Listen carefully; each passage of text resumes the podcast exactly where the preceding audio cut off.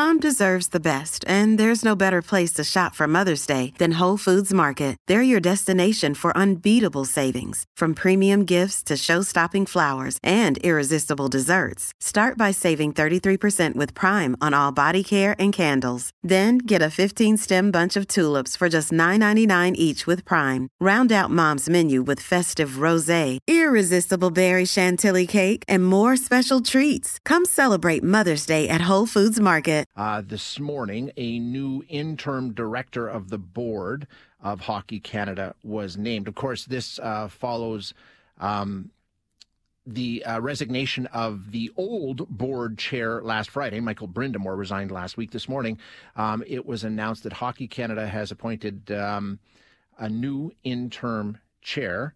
Uh, just trying to find the story here and get the details. Uh, Andrea Skinner is her name, and you take a look at the background. Um, uh, Miss Skinner is quite remarkable. She played elite sports uh, at like four or five different sports, like hockey and, and uh, all kinds of things. She's uh, she's she's quite a, a, person. She's been on the board since 2020, uh, and again, she's just interim at this point. I don't know if that'll turn into full time, but um, that's the latest development with Hockey Canada this morning. Of course, we've talked a lot about the suspension of the funding around Hockey Canada. Right, the federal government announced they are going to suspend their funding of Hockey Canada, along with a number of the big big sponsors that put a lot of money into that program.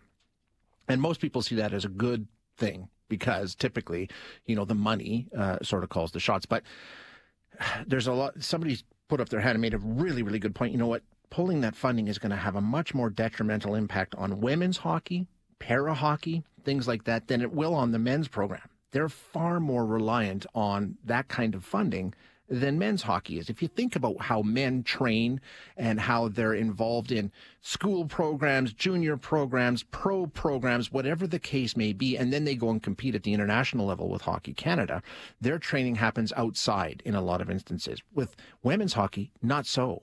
Um, that elite hockey happens within Hockey Canada by and large. So it's a much different situation. But let's get some details on that. We're going to chat now with Gina Kingsbury, the Director of Hockey Operations for Hockey Canada's women's teams. Gina, thank you for joining us. I appreciate your time today.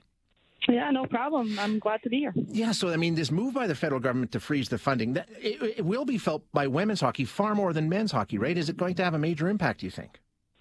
Well, I, I think it will have an impact on, on all of Hockey Canada, and I think what, what people tend to think when they think hockey, they, they automatically go to uh, to the men's side. Mm. Um, but uh, Hockey Canada has uh, various programs all across, uh, you know, para and women's programs, and obviously the men's programs. So, uh, you know, what what impacts uh, Hockey Canada will impact the women and as well para and, and all different programs. that that is true.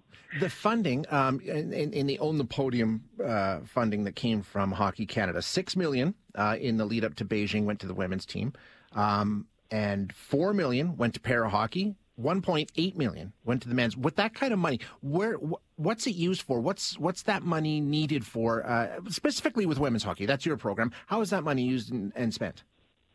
Yeah, we, have got uh, several programs. So we've got a U18 program, we've got a development program, as well as a, our senior program, which is uh, the program that most people know, our Olympic team. So uh, all camps, events, competition, uh, support to the athletes, training uh, when they're not with us. Uh, all of that uh, funding uh, helps support our programming and helps continue to develop our athletes at the elite level and, and the high performance uh, side of things. So the budget that you're talking about is, is geared towards high performance. It's yeah. our uh, it's our, our programming. So U18 program all the way up to our Olympic team. And this past season, we, we centralized in Calgary. So we had uh, 29 athletes move to Calgary and train uh, in, in hopes of, of cracking a, a roster spot for uh, Beijing 2022.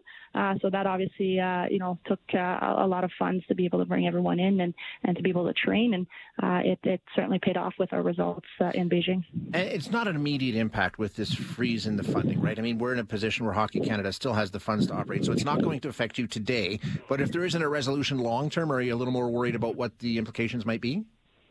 Well, I think everyone's concerned long term, right? We're, we're we're definitely in a in a situation that uh, we've never been in before, uh, you know, at Hockey Canada. But uh, I know Hockey Canada's executives uh, have uh, worked really hard at ensuring that we are able to uh, to run our programs here this season and and continue to be business as usual on our side of things to provide the opportunities and the experiences and the critical experiences to our athletes here this season. So, you know, it's business as usual for us for this upcoming season, but there's always that concerns long term what uh, what effects this has because uh, as, as I mentioned, anything that affects Hockey Canada, we are Hockey Canada as well. Uh, our women's program is Hockey Canada, so uh, it, it, certainly will have an impact on us long term if it impacts Hockey Canada. And Gina, you know, with all that's going on and all the discussion on Hockey Canada, you're in the middle of a pretty intense program right now. I mean, there's a tournament coming up this month, right?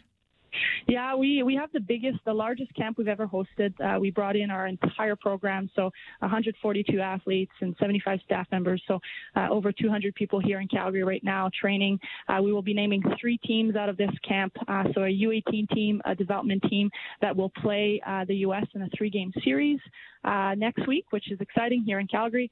And then we'll name our senior national team, and they will uh, head over to uh, uh, Denmark to compete yeah. at this year's World Championship. So, a really, really busy month for us. Really exciting. It's an opportunity for us to start the quad and, and start aiming for Milan uh, 2026 and hopefully defend a gold medal there. So, uh, really exciting time for us, and, and uh, we're really happy with so far how the camp has gone, and we're looking forward to being able to compete and represent our country here coming up. And that's in Denmark starting on the, is it 25th or 29th?